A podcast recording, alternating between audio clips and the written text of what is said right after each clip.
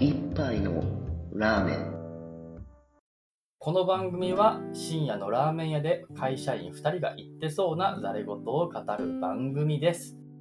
会社員生活の営み。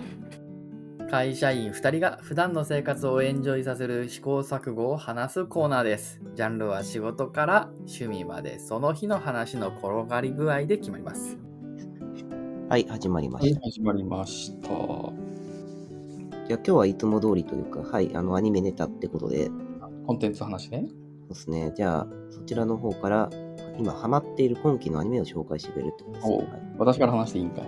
どうぞ。じゃあ、今期ね、私、今期ってまあ、あの2023年な、7月かな、から始まってるやつなんだけど、うん。まあ、好きなのは、ゾン100、ゾンビになるまでにしたい100のことってやつが私は好きだね。うん。うん。これなるほ、そうだね。まあ、よくあるゾンビもののように、こう世の中がゾンビの人だだらけになってしまったっていう世界の中で、うん。主人公は、あの、一応主人公はまだゾンビではない。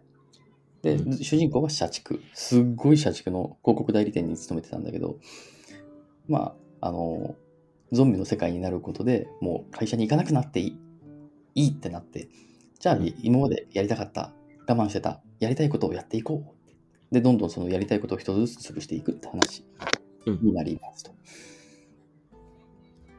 これは、でこれね、うん、何々本当に100、じゃあ100やったら終わりなんよね。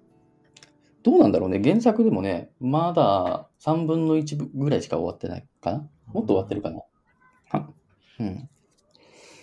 で、あの、まず項目が100も作れてないのよ。おいおいつけていこうかって言って、今項目は80ぐらいまでしかないんじゃないかな。うんうん。90とかかな。一応原作、あの、ウェブアプリで見れるところまでは全部僕見てるんやけど、うん漫画ウェブリかな。サンデーウェブリで見れるところの110話ぐらい、ぐらいまでは全部見てる。うんでも、その段階ではね、まだ100はクリアしてないし、そもそもリストが100になってないっていう段階だった気がすそっか。る。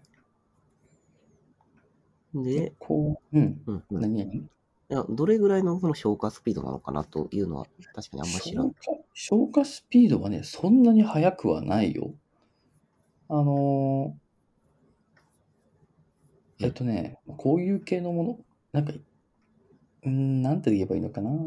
一応これ、ロードムービーみたいに近い、ロードムービーとは違うかもしれないけど、オートムービー。はい。例えば、あのー北海道に行くって、ちょっと目的はいくつかあるんだけど、北海道に行くって話もあれば、うん逆に九州に行くっていう話もあるのよね。うんで、じゃあな、あのーその北海道でうんリストを2、3個潰して、次九州で2、3個潰すみたいな感じだから、うん。うん、ペースとしてはね、うん、そのエピソード1個に対して、リスト5ぐらい潰せばいいところなんで、そのエピソードの大きさが、そんなにうん一つ一つ等間隔、同じサイズじゃないので、なんて言えばいいんだろうって迷っちゃうな。そっかそっか。まあそうだね。まあ、オッケーオッケー。はいごめんうん。ざっくり言っちゃうと、今110話ぐらいだけど、漫画のげ、漫画原作の方ね。うん110話ぐらいあるうちで、多分、3話か5話ぐらいで1個ずつっていうペースなんじゃないかな？ちょっとこれは適当なこと言ってるけど。あ、そういう感じ？ね。うん。オッケー。じゃあ、なんとなく漫画の感じはつかめた気はする。うん。まあ、設定が単純だからな。うんまあね。じゃあ、うんまあもう担当直入に聞こうと。何が面白いって。これね、これね、私はね、あの、ゾンビものっていう、すごくわかりやすい顔はかぶってるけど、うん別にゾンビが重要な話ではないのよね。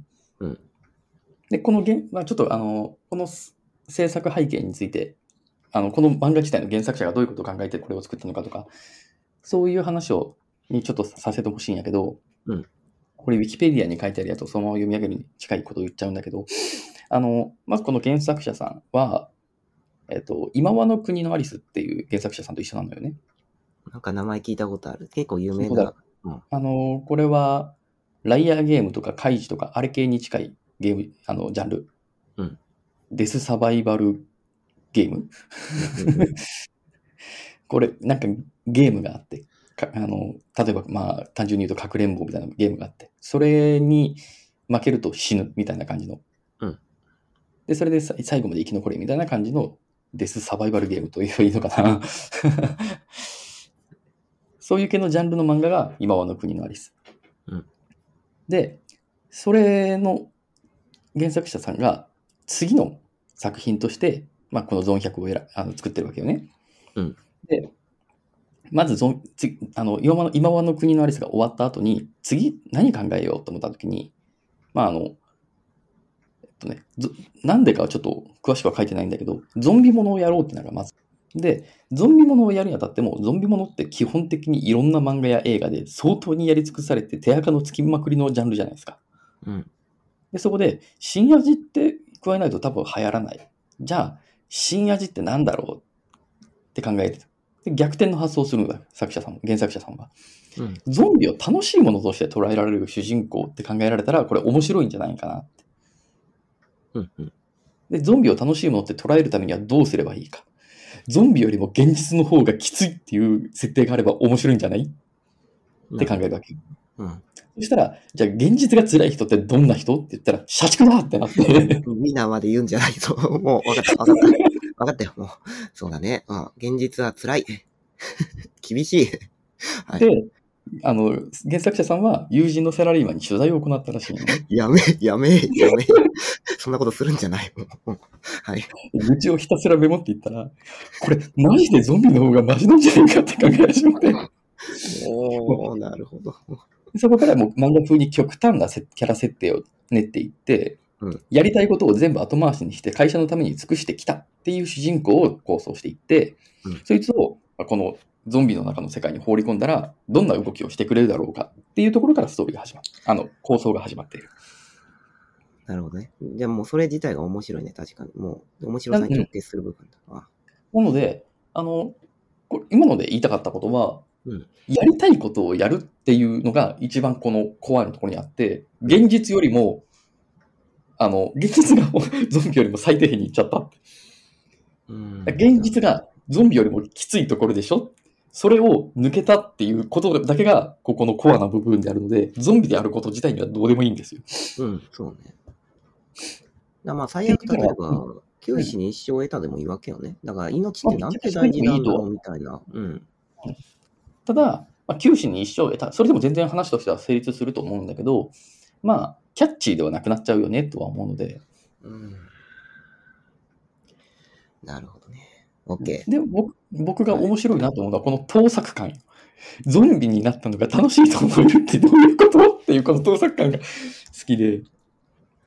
なるほどね。うんはい。なんか、確かに漢字は伝わってきた。はい。ので、じゃあどうしようかな。じゃあもうちょいちょっと、うん、わかった。じゃあ今はね、1話しか見てないんだけど、自分は。うん2話の方も見て、うん見るよ。そ、そこの今の感想を踏まえてね、見てみようと思う。はい。うん じゃあ、今日はちょっと短めになるんだけど、はい。終わり？終わり。じゃあはい。次もまた話させてください。